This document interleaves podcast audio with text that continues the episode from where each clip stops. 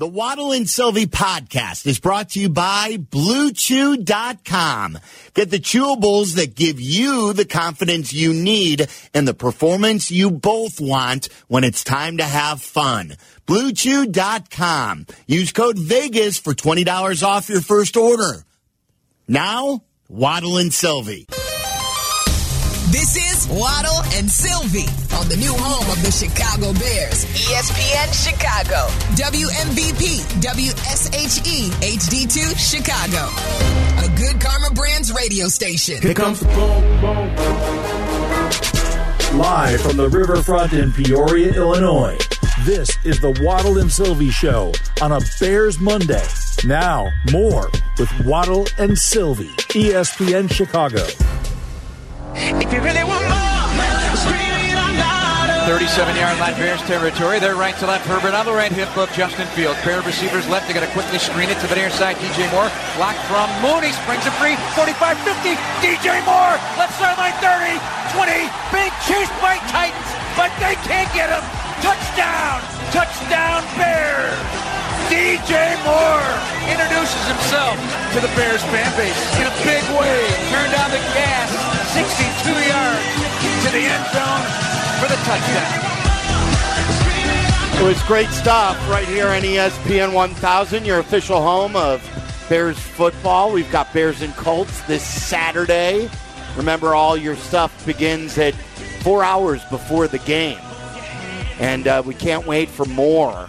And it's going to be a very busy week, too, because the Bears go down to Indy and they will have the practices with the Colts. So we'll find out more during the week about the Bears. We'll check in with Courtney Cronin here in about an hour from right now. We've got Joniak and Thayer alongside. Let me ask you a real quick question. I, Jeff, when you hear your voice, you've been doing this forever. When you hear your voice, how do you feel? Like, are you like, I, boy, I could listen to that guy all day? Are you No. overly critical of Yeah, yourself I am. when yes, you hear I am, your but- own? No, calls? it's cool. you- It's cool. yeah. It's cool. I, I hadn't hear, I hadn't heard these yet, so this is all new to me here today.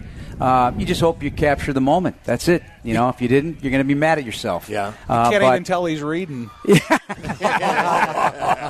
um, and you know, it's it's this thing in preseason. Do you do you still go full throttle? But because of the type of plays that happen, Yeah. yeah, you just uh, it's it's a natural thing. You're just going to lose your mind a little bit because it was uh, two quick plays, boom, in the, in the end zone, big long plays. So yeah, you know, you got to treat it like a regular season game, even though it isn't. Normally, I would I would send it to you guys. You guys are our guests and everything. I, let me just start because I want to build off that highlight and like my biggest takeaway. And there's so many places that we can go with this, but I have sounded like a broken record. And um, when the day that I walked in For 16 years. yeah, thank you, Waddle. Oh, I'm sorry. Yeah, that's an Did I say that out loud? I thought you said You that thought you were brain. just thinking I thought, it was, yeah. it's just a big It bubble just came over out. here. Did it Yeah, come out? right. Sorry Thank about you. that. Um, the day that we walked into OTAs, I was standing next to Waddle. And Waddle, like especially with wide receivers, Waddle can identify guys right away. And, and, like DJ Moore, you you've known is a, an established presence in this league.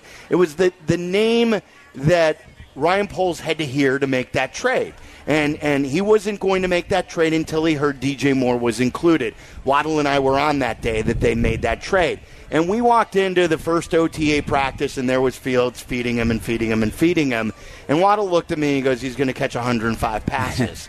and then we kept coming to OTAs, mini camps, and then every training camp practice. And every day, no matter what, no matter who was in and who was out, there was DJ Moore on that field playing hard, making plays. Whether it was a play over the middle, whether it was a play on the sideline with his footwork, with his hands, the strong hands, everything. Pro's pro. And I kept going on the air.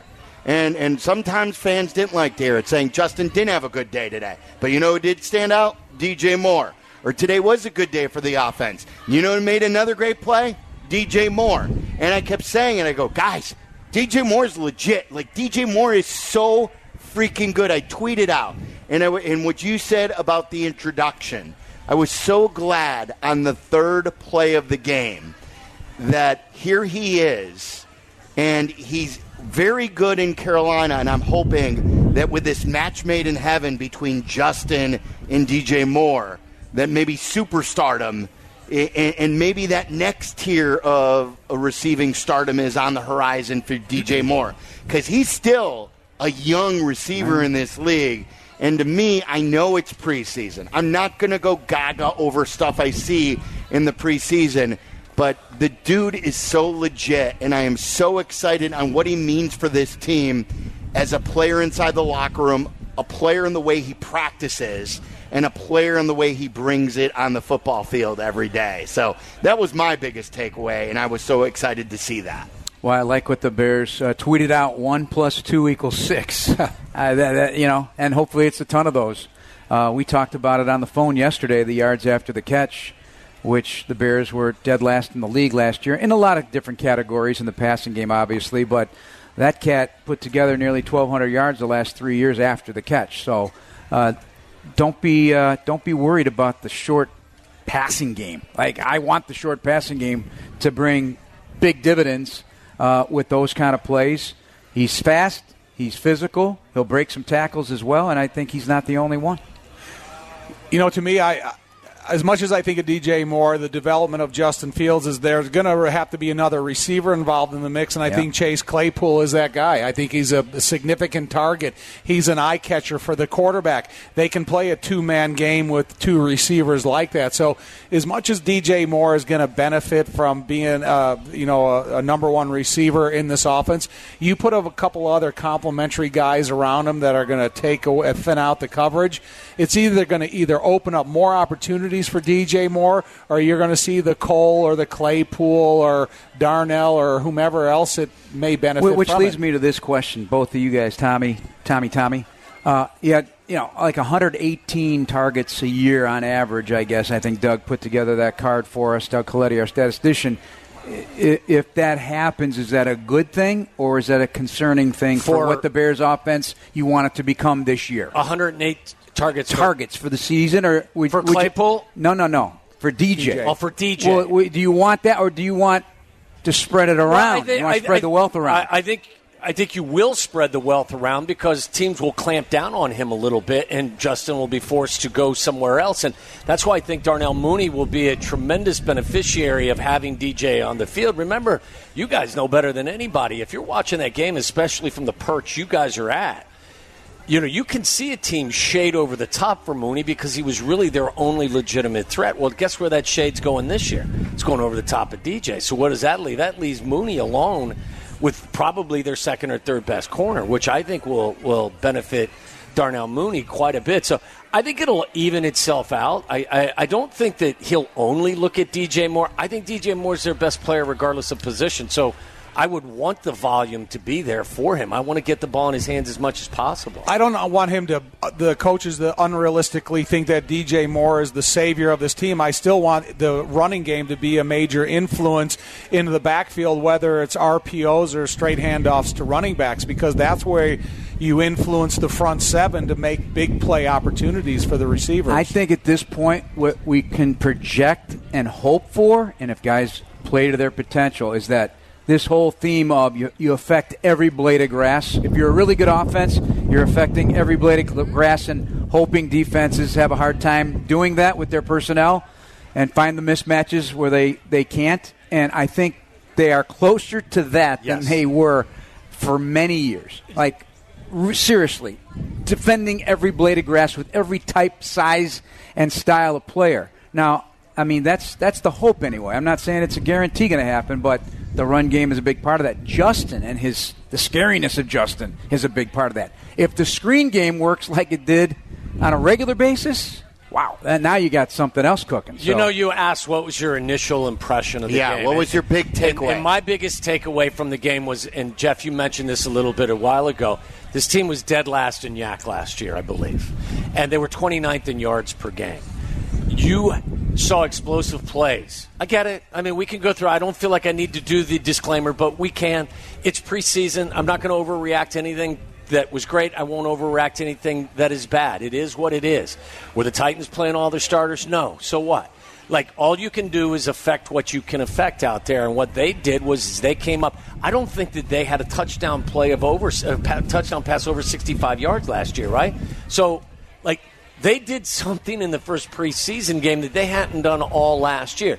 Big plays, yards after the catch, and like I don't care about the the the, the distance the ball traveled. You know, I thought I said this to Sylvia on the way down. You know, I thought the best play of the entire game for me, and I came into this season as a fan. As I've said, do simple better. I want to see. I've seen the spectacular. I know it's in there. But I think if you can do the simple stuff more efficiently and more effectively and more consistently, all the other stuff will come to you know to fruition. I thought the pass to the first pass of the game that he threw to to your fullback. When he saw traffic in the Yeah. middle of the field, you got crossers and there's traffic here, and immediately what he did was he threw the flat to his fullback 11 yards. Yeah. That to me is the best thing I saw the entire day on Saturday. And you may think, well, that's the st- that's ridiculous. For me, it's not because that's what I want to see. I want to see them do the simple, easy because that's an 11 yard gain, Yeah. which reinforces that hey, you don't have to affect the game consistently down the field. You can affect it by throwing checkdowns into tight ends and running backs, and, and I thought it was just a great sign. I Fir- really the first completion for Patrick Mahomes was that outlet check down Yeah. pass. You Yes. know, didn't like what he saw downfield, throw it out. And I think that's one of the biggest needs for Justin Yes. is trust his outlet receivers more than he trusts his running not more than he trusts his running ability, but make sure he uses that group of receivers. and specifically Blasingame because uh, we saw some wheel routes in training camp last year, but never did one Right. during the regular season. I think that guy can catch, and I think that's going to be an additional weapon. You- Uh, what, what did you say? That he didn't have a first down last year? no, in he didn't have a touch. He didn't have a touch. no, no, he And might then- have been targeted once. He might have been targeted once in That's a pass. incredible, but yeah. Jeff. No, he's. I think he's a really good player, I, and not just you know. Look at that. as Well, a twenty pro- snap That's guy. progress. Like I get it. It's the first series or Yeah, whatever yeah. it was of, of the first preseason game, but that has has to become instinctual and to make that play again. I get it. Everyone says it's so basic, but it's got to be the foundation of what you do in your passing game. I think. One of the first full padded practices last year in training camp, Blasingame caught a wheel route about 40 yards downfield, and it wasn't an easy catch. It was an unbelievable over the top of your head falling out of bounds catch. And Jeff and I looked at each other and said, "Man, this is an element that you add to this offense can help the quarterback, can help everybody." Uh, can I let me give you the YAC stats too? Jeff and I were talking about this on the phone. Uh, Jacob Nitzberg from ESPN Stats and Info sent me this. I asked him about it. Um, again, and like Jeff said, and Waddle, I think you alluded to this as well. They were last in everything too. Right. So like it averages like they're down on the bottom in everything. But to put it into perspective, the Bears had 1,132 receiving YAC yards last year. Okay, so just over 1,100 yards in YAC yards last year. That's 116 fewer YAC yards than the next closest team. The 31st team had 116 more YAC yards. That was Atlanta, okay? The top team, the Bears were just over 1,100 yards. Of course, the Kansas City Chiefs, because they, they do everything high, so everything's going to go up. But the Kansas City Chiefs had nearly 2,800 yards of yards after the catch. So they, they have a lot of yards of everything.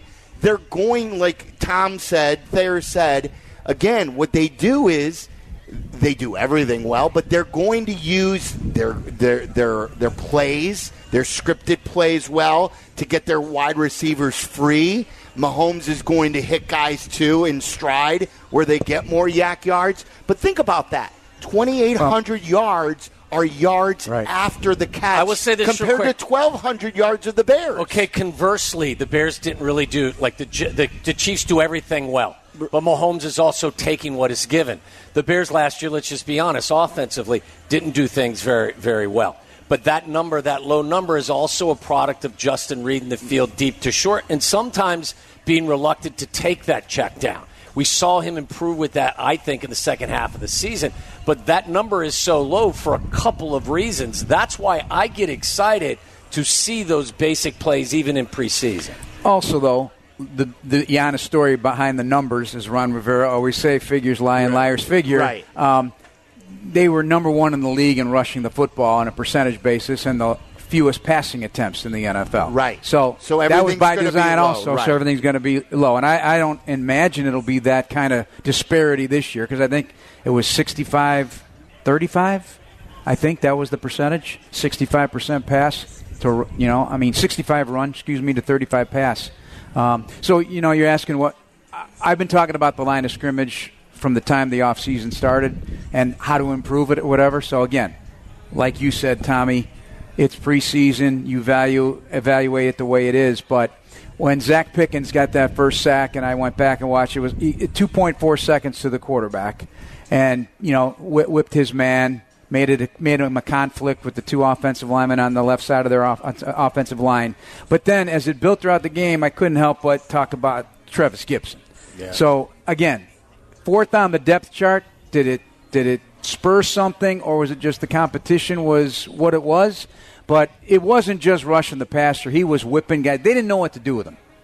He, he lined up on both sides. He was stuffing the run as well, making it challenging or limiting runs, setting the edge on there, and he was just dipping under and creating leverage that they couldn't deal with. And I just thought that was uh, uh, he got into a flow and a rhythm, and he was just going to win every snap. And I, I highlighted nine impressive plays. Like these are nine impact plays in the time he. I don't know how many snaps he wound up with, but nine Just from him. just from him. Did he have nine impressive plays all last year? Probably not. I think he had two not. sacks within the first four games of the year, and then I don't Yeah. know if he had any after. But I mean, uh, but then it was just it was it wasn't just him though. I mean, the the, the other guys down the line as well. Terrell Lewis again bending, having the, the ability to get to the quarterback like that. Does that give a guy confidence? You know, you have to put up a caution flag though. It was Greg Blosh one year. It was you know I can't remember the guy's name. He had a four sack game in the. Oh my God! I go to Greg. Is, is this like a hidden gem? He goes, please. He goes. He had all camp wait, ready to go before, and then he does it on the no. You know, so you just never know. But uh, there were a bunch of guys that were kicking butt on line of scrimmage, and same for the offensive line as well. There were there were some really good performances on the offense. I'll leave that to Tommy, but. Um, overall, the line of scrimmage is where they have to grow and be bad asses. Yeah, but there. you know, you watch one on ones during practice, and you see Jalen Harris win battles. Yeah. You see Travis Bell win battles in kind of a unique style of a six foot, three hundred plus pound guy that offensive linemen have to have a different approach to. When you um, you talk about Terrell Lewis and stuff, that's what I'm. I was complimenting the coaching earlier because all of these guys, Travis Smith, is the defensive line coach, all these guys are well schooled in practice. So when they do get in front of opponent. They can do it a little bit better than they're doing in practice. How did you uh, evaluate what you saw from uh, from Darnell Wright? I love Darnell Wright since the moment he got here. Yeah. You know, the thing about it, T. Waddle, is when you look up stats and, you know, when you look at the Bears' uh, failed third and one and third and two conversions last year to keep the drive alive, keep the offense on the field, allow the defense to rest in a little bit more, they didn't have that bona fide go behind guy that you knew that you were going to get it, even if you told the guys, hey, we're going to run right here behind this guy.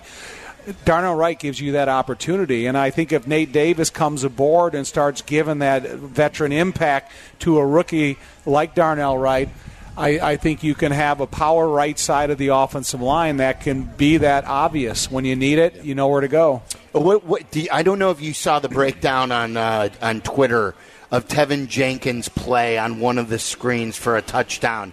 That he sort of went the wrong way and he's using the technique. Is that him just getting used to the the left guard spot as opposed to the right guard spot?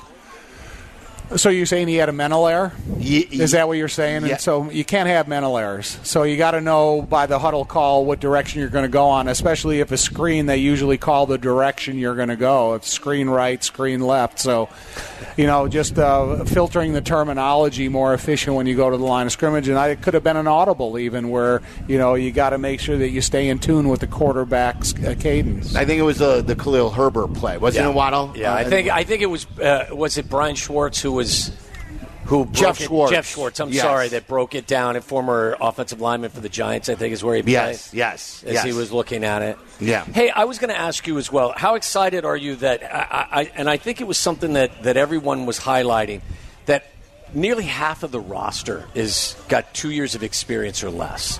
So it is a young group of exciting players, and they are totally in a. Obviously, they're in a build mode, but but they are valuing youth oh, and Oh, yeah. and and and you know I thought just thought that the the the percentage of players that were were two years or less was just incredible. You know, Jeff brings it up all the time. That's one thing Matt Eberflus said when he was hired. He's not afraid to play young guys, Yeah. and I think young guys kind of lights a fire out of underneath veterans. Because if you're a veteran and you think, "Oh man, I'm all set," and you know my name is already written on the back of my jersey, that's not that's not so. Because football is a young man's game, and it's getting younger. So if you're a guy that comes in here with skill and power and all the assets you need according to your position, You're gonna you play. have Just well, as I mean, he told me that the other night when, uh, when I went in there to interview him before the game, and we were talking about different guys that were going to play or whatever. And he goes, "Well, you know how I feel about young guys." And I go, ah, "I love how you feel about young guys. You know, get them out there, and they're hungry right now. They're hungry. They haven't been fed yet, right? Yeah. they haven't been fed yet. I, lo- I love that. Like, there are so many coaches who feel the opposite. Hundred percent. And, and I hate that. I hate that. I do too. Let, like, like, I like, do too. let them grow. Like, isn't They're the nervous about it. You, the, I know they make mistakes, Tom. Like Well- you were just talking about the mental errors, but the way you develop them is by playing them. Hey, listen, my first professional head coach was George Allen, and he was so opposed to playing rookies and first year guys. He would rather trade Yeah, a the first over-the-hill round gang pick. for a reason. But he traded first round picks multiple years throughout his NFL career because he would rather trade it for an experienced veteran. This is the worst thing that you could hear. If, if you find out there's coaches, you know, sometimes coordinators, you know, they help in the process to bring guys in. You know, everybody has to cross check tape when you bring guys in. And they say, yeah, you sign off on them and then you get them. out. I can't coach him.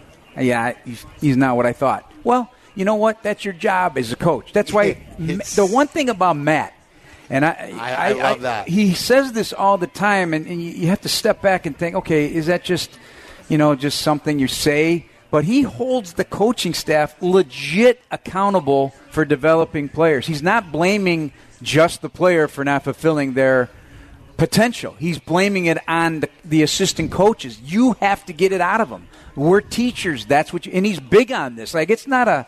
He's not just saying that for show because he wants to have a big hug with his coaching staff. Jeff, we've He ta- we've talked about this in the Yeah. past too on the show. Like one we of had the a things- conversation in the car on the way here about a player. Yeah.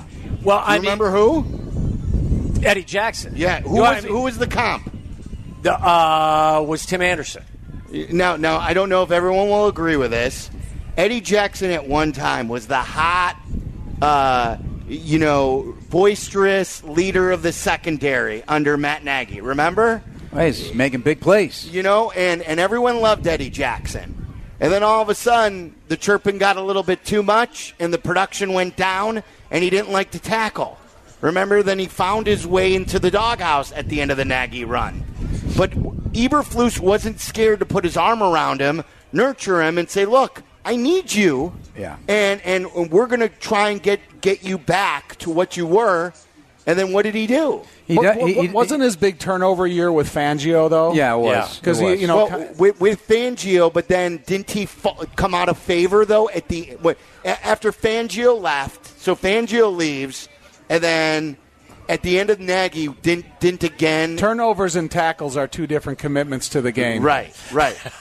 yeah, right, exactly. Yeah, no doubt. But but but, but, But but he do- fell out of favor again, and I thought Eberflus did a really good job of of bringing him back, and I think that's something that Tim Tim Anderson could use from a new coach and a new way of Matt doing. doesn't care what you did. It's what you're going to do for me Yes. now. What you guys are going to do. So wipe the slate clean and and prove me until you can. Well, prove it to me until you can't. So I brought this to Jeff early. So now with these this young generation with all the different social media, you can make all these claims about what you're going to do.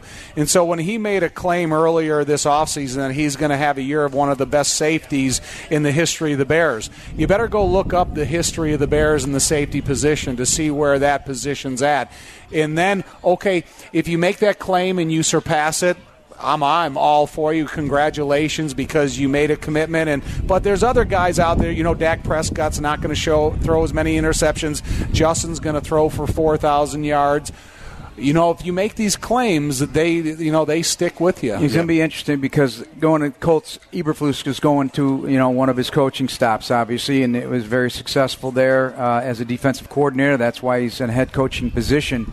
But uh, there are players there that were undrafted guys. Nobody felt that much about him, and he, he got him out there and play him. And Kenny Moore, the nickel, got the, became the highest paid nickel in the NFL, and uh, from Valdosta State. And that's somebody that he, he brings him up all the time. That's one, one of my guys that he believed in, and look at what he believed in. The guy turned into an outstanding player. May not may not have checked every box for every team, but you got to coach him and you you put him in your system, and everybody fits what you want to do, and this is what he wants to do. You got to you got to do it a particular way for Matt. But if you do, you're going to be on this roster. I felt also that, like, and I think it's a, re, a residual from good coaching. I think that procedurally, even when they were struggling last year, they're three and fourteen team. I never really fought, felt like they were like the coach wasn't in charge. I felt like Matt did a really nice job getting his less talented team ready to compete, and they weren't making a ton of silly mistakes. Like, and I thought in the game Saturday. They, they were controlled. You didn't see a bunch of jumping off. You don't want penalties. Yeah, I mean, I, I, He's proud of the fact that they are one of the few, you know, lowest penalized teams, and same with his defenses in uh, Indianapolis. That won't sit well with him if they are. All right, guys. Uh, I want to get to Waddle's World coming up next. There's some crazy stories out there today too. Joniak showed me one. Waddle. I don't know if you saw it. I'll bring it to your attention. I don't know if I go to the same sites that Jeff goes to. What sites are those? I don't know. We're broadcasting live today from the Sun Plaza of the Peoria Riverfront Museum. It's the only multidisciplinary museum of its kind in the nation and organizes self curated and visiting exhibits of five major galleries. We were awed getting the tour before. This is a great place to live and work and talk Bears football today. It is Waddle and Sylvia with Joniak and Thayer. Waddle's World is coming up next. Chicago Cubs baseball is on Marquee Sports Network all season long. Tune in tomorrow at 7.05 when the Cubs take on the White Sox. In game one of the two-game series at Wrigley Field, tune in at 6 o'clock for Cubs Live, the award-winning pregame show. And stick around after each game for Cubs postgame live. For the full schedule, visit MarqueeSportsNetwork.com. It's that time again when we venture deep into the great unknown. And in Chicago, Tom Waddle. He can't run, he's not fast, but he gets open. A trip inside the mind of a multi-concussed former Bears wide receiver. He caught everything that was thrown and took every hit that they could give him, and he had an all-time day in the use of smelling salt. Buckle up, boys and girls. Tom Waddle, every team wants to have a Tom Waddle. If I had a football team, I'd like to have a Tom Waddle on my team because you draw from that. It's time to go inside Waddle's world. Tom Waddle did have to use a lot of smelling salt. Oh, that's right, John. Waddle's World brought to you by our fine friends and partners at Wintrust Community Banks.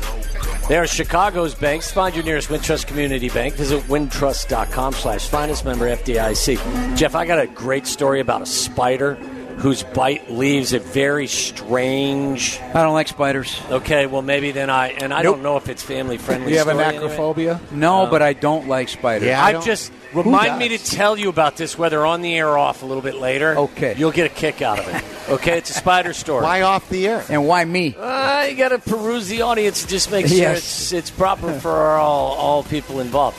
Anyway, uh, I know that this was a story that you guys were talking about a little bit earlier.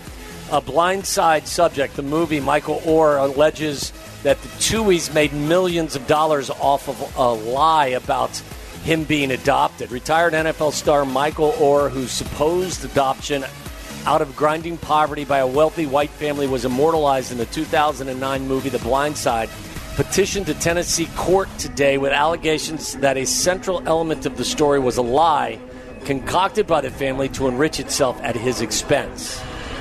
The 14 page petition filed in Shelby County, Tennessee, alleges that Sean and Leigh Anne Tuohy, who took Oher into their home as a high school student, never adopted him. Instead, less than three months after he turned 18 in 2004, the petition says the couple tricked him into signing the document, making him, uh, making them his conservators, conservators, which gave them legal authority to make business deals in his name. Boy, this was one of the best feel-good stories Oh, yeah. Uh, of the time. You know, I back in 2009, and to hear that this was actually the uh, the reality of it is a You're- bit uh, depressing. Uh, uh, uh, alleged, of course. However, Right. why'd you wait so long? right. Uh, did you know that the movie earned more than three hundred million dollars? Yes. The movie itself. It was a great I- it was movie, a great movie. story. Great story. Every time he played, that Everybody was talked about cited. it, yeah. Yes, of course, the subject of the blind Oh yeah. Yeah. yeah. It was a Big, good movie. big Sandra Yeah. Bullock fan. Yeah. Yeah. No doubt. Big. I'm a big Tim, big Tim McGraw fan too. Big Love fan of Tim both. McGraw. Yeah. Yes. Anybody else you're a fan of in that movie? It's just you never know. We talk about this I all know, the yeah. time. You never know who you the never, good guys. we never know the, good, people guy. are. What the, real stories are. The young kid in the movie that an engaging personality Yeah. that looked like they developed a good, friendly relationship, and if that family did come in and support him to the point where they kind of, you know, pushed Some him off good into came it, out yeah, of it. Yeah. Except, except he's claiming now they stole all his money, right? Isn't that Well, what? no, he's he's kind of suggesting they they used him to make money. saying? Right. Yes. Yes, that they made But- money due to him. Yeah. Right. Interesting. Uh, this is a story for Tom Thayer in case he would like to uh, do the same. Peyton Manning's returning to Tennessee as a professor. I did hear that. Professor of what though? Right. What are we What are we doing? Communications. That uh, the College of Communications and Information has appointed Manning as a professor of practice in the fall 2023 term. The Hall of Fame quarterback will join select classes during the academic year as a featured expert and work alongside the college's faculty to provide learning experiences for CCI students at Tennessee. Well, I'll tell you one thing. He'll hold them accountable. He's not going to be just giving these guys A's. They're going to have to work for Oh, it. for sure. Yeah. Tom, did you ever have any urge to go back to Notre Dame and be a teacher? if they turn me into a professor, I'm a communications major. They should, uh, you know. have- I didn't know. I actually did not know what your degree was until right now. Well, it comes what? from the, it comes from the College of Arts and Letters, which communication is part of that college because it's broken down into different colleges. hardest class you ever took. It was a, a calculus in summer school. Don't even tell me. I took a stats class. Don't that even wanna know. Day is just like I had to take that. my existence. Stats Take was that tough. twice. Because it was so hard. Yes. Oh, stats Take was calc? just murder. What's that? Did you take calculus? No, I took intermediate algebra to fulfill my math requirement at Southern. Inter- I- intermediate algebra. Uh-huh. That was Yeah. right before volleyball. Yeah, right. I took basketball as a class. See, I took advanced algebra. My we we were on quarter. I took advanced algebra and got a D, and was arrogant enough to think I'm going to go past calculus now. So I forego taking that over. F in Calc 101. Wow, F. Third You failed? third quarter F. What? Again. you had an F on your I go transcript. back. I go back to my sophomore year. Now we're in semesters. I got an. A Do the C. Bears- I got a C going into the final. Hold on. Do the Bears Hang this? on. Do C they- going into the final. I can't do story problems. I can't. To this day, I have nightmares that I didn't graduate because I have to. So the test was 20 story problems. I turned it in blank. What? Left, burned the book in the garbage can behind Buchanan Hall, and then went to a physics final and I just filled in all. I, I gave up. Does George know about this? that was meteorology program. Do you have your degree? But this, Yes, I do. I did very well after that. You just had to get out of the math I can't do math. math related Nope. classes. Can't do math. So you to had the point that Doug Coletti on field goal attempts, I'll go. You got to give me the math on the field. I can't do the. I'm not. I'm Plus under seven pressure. and 10. Right, right. Can't do so it. So Tom, No, you yeah. you are you are comforted by the fact that you know Joniak is never going to be a fantasy football guy because he can't stand math and he can't do the math. So he's not going to bring that nonsense into your book. Oh, you don't like No, math either. no. Yeah, I'm not. You know, I'm not a, a big math guy myself, but I also don't play fantasy football. So, uh, you know, I'm not against it. No. Just don't bring it into You're the just not for it. Yeah. How do we get? How, not in the how, how do we get you on Twitter? Oh my You. gosh. How do we Not get a you on Twitter? I, uh, Sylvia, I'm too thin-skinned. I'm too responsive to people that Oh. may say something negative about all of us. And He's got protective instincts. yeah, Do you, are you on any social media? Negative. I have a phone number. Well, that's not social media. That's just on. You have a You cell Facebook? phone. No, it's a social phone. no. Call We, me. we should start a Facebook page for No, Tom. No. I'm not. I'm not and I'm run not, it. don't do and that. run it for him. I get my ass kicked. You know, when uh, when I first met Danny and Keith they SA, we were looking you up on social media. We can't find you. How do we find you? And I go, well, I'm not on it. And Danny goes, well, you should consider it. And I go, well, if you fire me because of one of my responses, I might not be here very long. That's right. Yes. Jeff, you want the you want the uh, spider story? Yes. Let's. see. I'm on. Sure, I don't know why you're you're tormenting me, but go ahead. Spider capable of causing permanent erection shuts down an entire supermarket. An Australian supermarket has been temporarily shut down after one of the world's most dangerous spiders was discovered in a box of bananas. The Brazilian wandering spider, which potentially roamed the aisles of a supermarket owned by the Rue Retail Group in a town of uh, town 45 miles west of Vienna, was spotted, according to the local newspaper. A bizarre side effect of the spider's bite is its ability to cause painful, hours-long erections. Uh huh. Very exciting. The side effect that everybody who gets stung by this spider will experience along with the pain and discomfort. Jeff, you have thoughts? Sorry for those folks. I, I have a, I have a would you It's, rather. it's not the only symptom from these, the bite, Jeff. Yeah, but you went there. that. Well, no, but I'm just saying. Within symptom. 30 minutes of being bitten, victims can experience rapid changes in blood pressure and heart rate, blurred vision, and convulsions, according to the newspaper. Which would you consider to be the most uh, painful portion of the uh, Ah, the effects? I'd say the convulsions. Yeah. Good would thing be an Jeff. issue. Good thing Jeff doesn't like bananas Or you don't like bananas? I don't know where he came up. because that's where they found the spider. Yeah, that's right. You're afraid of spiders, then? Yeah, I don't. I know. I didn't say I was afraid. I didn't like them. What, wait, the would you rather out of this is would you rather get bitten by a spider that you get the permanent erection or bit by the spider where you never get an erection? Wow, that was a, that was a route I didn't think we were going to go. But And I'm not going. yeah, I'm sitting right here. Come on, Jeff, you got, Jeff, Jeff, you've got to answer the question. no, I can't answer Yes. the question. Come on. Yes. No, I'm not answering the question. Spider number one or No, spider no. number two? There's got to be a spider number three somewhere. No, there's not. And this is a spider that's just right. The next, option is death. Waddles War is Uh, a I very, have- very I dangerous do. Uh, place. I, I can. I can. Uh, I can veer it back into the world of sports. Uh, according to Ian Rapoport, the Patriots are expected to sign former Cowboys running back Ezekiel Elliott to a one-year deal worth up to six million dollars after his successful free agent visit earlier in camp. Fits kind of the theme for Belichick over the years. Corey Dillon. Yes. Uh, who was the big thumper back they had early in their Super Bowl days? Free agent. Just well, you went blank. mentioned Dillon. Um, Why am I well, going Antowain blank? Smith? Antowain. Uh, uh, Yeah, why not? no, it's not Antwaan Randle El. He was on Who said that? By the way, Big you- back. I, I mean, are you guys? uh, Do you? How do you feel about the devaluing of the running back position these days, Tom? Understandable. You know what I mean? It's it, uh, yes, but you know it's you know six million dollars guaranteed is still a lot of money. It- Yeah. It's not like we're going to have a tag day for the running back position when the season's over and distribute the money to them. It's just part of the distribution of finances and the role and the importance of it. If you get a Derrick Henry or you get a guy that you see as as special as you can possibly be, You're gonna pay still- for it. You're going to pay, yeah. Coaches aren't devaluing it. They want them. They need them. There's you got to have them.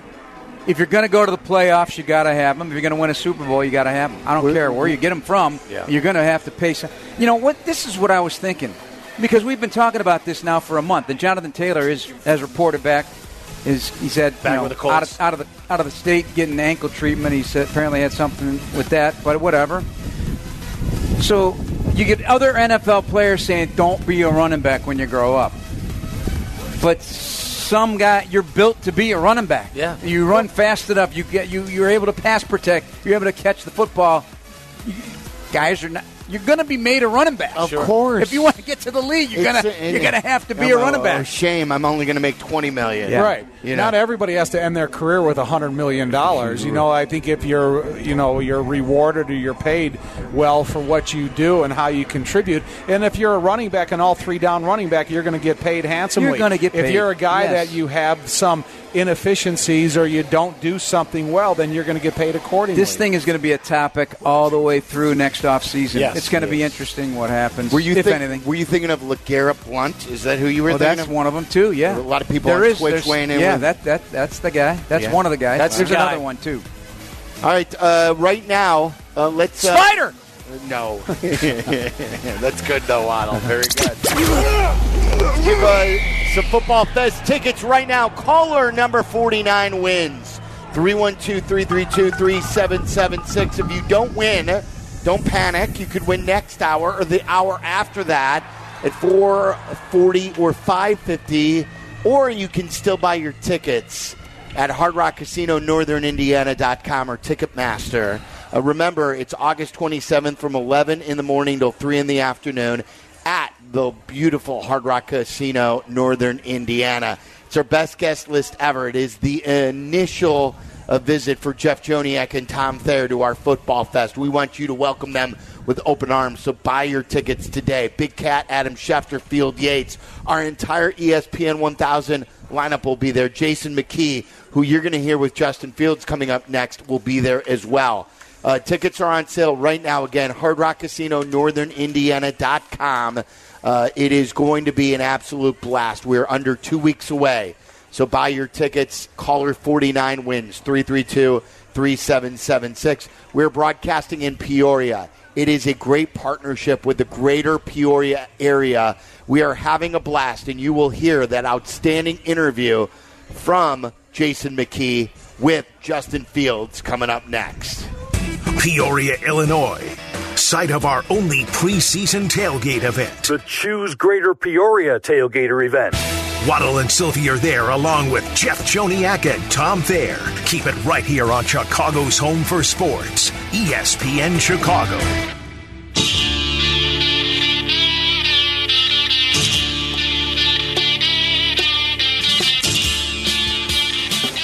Yes, here with Bears quarterback Justin Fields. Justin, could you have imagined this last night in your hotel room? Seven plays, perfect quarterback rating, two touchdowns. Can you assess the overall operation of the offense today? Uh, yeah, I think you know the offense as a whole pretty much was a clean operation. Of course, we had some penalties, and uh, I think the one thing that we can do better is just take care of the ball with the turnovers. But you know, I think with you know when when, when I was in at least, you know, it was a clean operation, and you know, uh, DJ and Khalil made it easy on my part. It was just you know just just getting the ball in their hands and then making plays. But um, I mean, yeah, it was it was it was it was good to get the dub, and of course, it's good to see that boy DJ uh, his first catch go for a touchdown. So that's that's that's pretty cool to see. And you guys have been lights out in practice. The chemistry is obviously there. You guys put in a lot of time in the offseason, uh, being down in South Florida. How has the addition of DJ Moore, not as an individual, but how has he just elevated the play of everybody around him? I mean, yeah, of course, you know, uh, the guys know that he's one of the best receivers on the team, so that's just bringing more competition into the receiver room. So, um, you know, there was, I think Vegas was saying a couple of weeks ago that, you know, DJ makes him want to be better. So, um, just, just, just competition in the receiver room. I think that's going to make them all better. You know, them all learning from him and his experiences because uh, he's been in the league for a good bit, bit now. But um, you know, he's he brings great chemistry to the locker room, and um, he's he's he's great for our team. So it's been good. Uh, second year in this offensive system by uh, offensive coordinator Luke Getsy.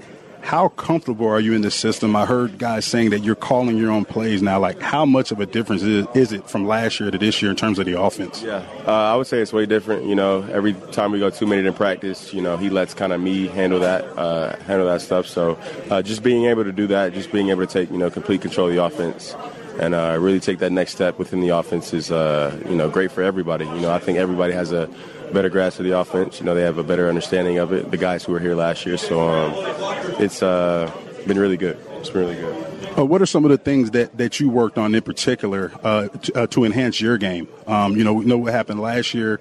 Uh, you were the guy that was called upon to make all the explosive plays. Uh, what what are some of the things that you worked on in the offseason just to enhance your game and development as a quarterback?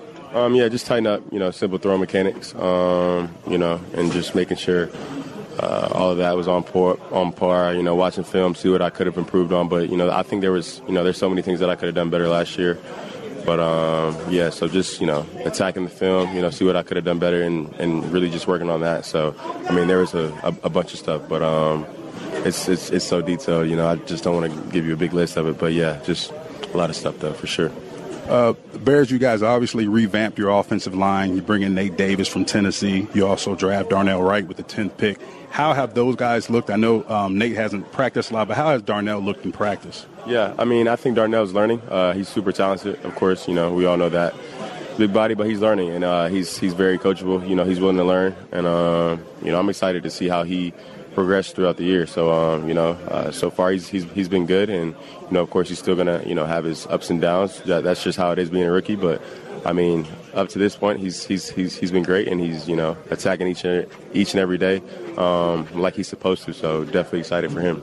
Sure. Let's talk about the defense. I know it's preseason, but a defense that had 20 sacks last year, they got eight today, and you know we've seen them firsthand in training camp, flying around. They've had you know their days, and you guys had, have had yours. Talk about the performance of the defense. Eight eight sacks, four takeaways today. Yeah, I mean they they definitely uh, did their thing today. You know, I say you know, your defense is basically your offense. You know, when they uh, get their takeaways, they put us in great field position to, uh, you know, score a touchdown or get points in general. So um, I think the D line did a great job. Of course, you know, they did a good job punching the ball out. I think we could have got one more in the first play, play of the game. I don't, I, I, don't know. They have to uh, look at that one in the game. But I mean, yeah, defense did their thing today, and um, you know, they they pretty much helped us get the win today. So yeah.